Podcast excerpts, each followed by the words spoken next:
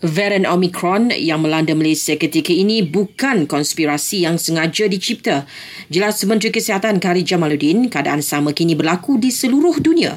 Indonesia yang selama ini melaporkan berpuluh-puluhan kes sahaja 33,000 kes Australia 22,000 Jepun 102,000 jadi gelombang Omicron ini bukanlah uh, hanya berada di Malaysia saja bukannya konspirasi daripada KJ untuk kita menafikan hari raya nanti tetapi adalah sebenarnya sesuatu yang sudah kena pada semua uh, negara Beliau juga menyatakan harapan berikut. Kalau kita mainkan peranan masing-masing, dapatkan dos penggalak, menggalakkan anak-anak kita untuk dapatkan vaksin, insyaAllah kalau satu dua bulan Omicron ini turun, selamat Hari Raya Aidilfitri.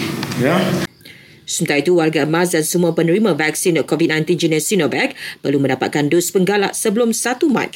Semua penduduk usia 60 tahun ke atas atau penerima dos lengkap Sinovac. All senior citizens above uh, 60 dan all penerima dos Sinovac untuk dos primer usia 60, 18 tahun ke atas perlu mengambil suntikan dos penggalak kalau tidak pada satu hari bulan Mac sijil vaksinasi kuning akan jadi putih. It will not be fully vaccinated anymore Berikut penjelasan Khairi. Saya nak umumkan bahawa 3.5 juta penerima vaksin primer Sinovac belum dapat dos penggalak lagi. 3.5 million ramai ni dan mereka terdedah kepada uh, gelombang Omicron ya sebab keberkesanan uh, Sinovac uh, tidaklah setinggi Pfizer walaupun berkesan not as good or as effective as Pfizer.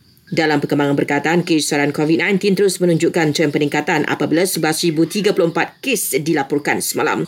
Majoriti negeri mencatatkan kadar kebolehjangkitan melebihi satu manakala kadar bagi seluruh negara ialah 1.27.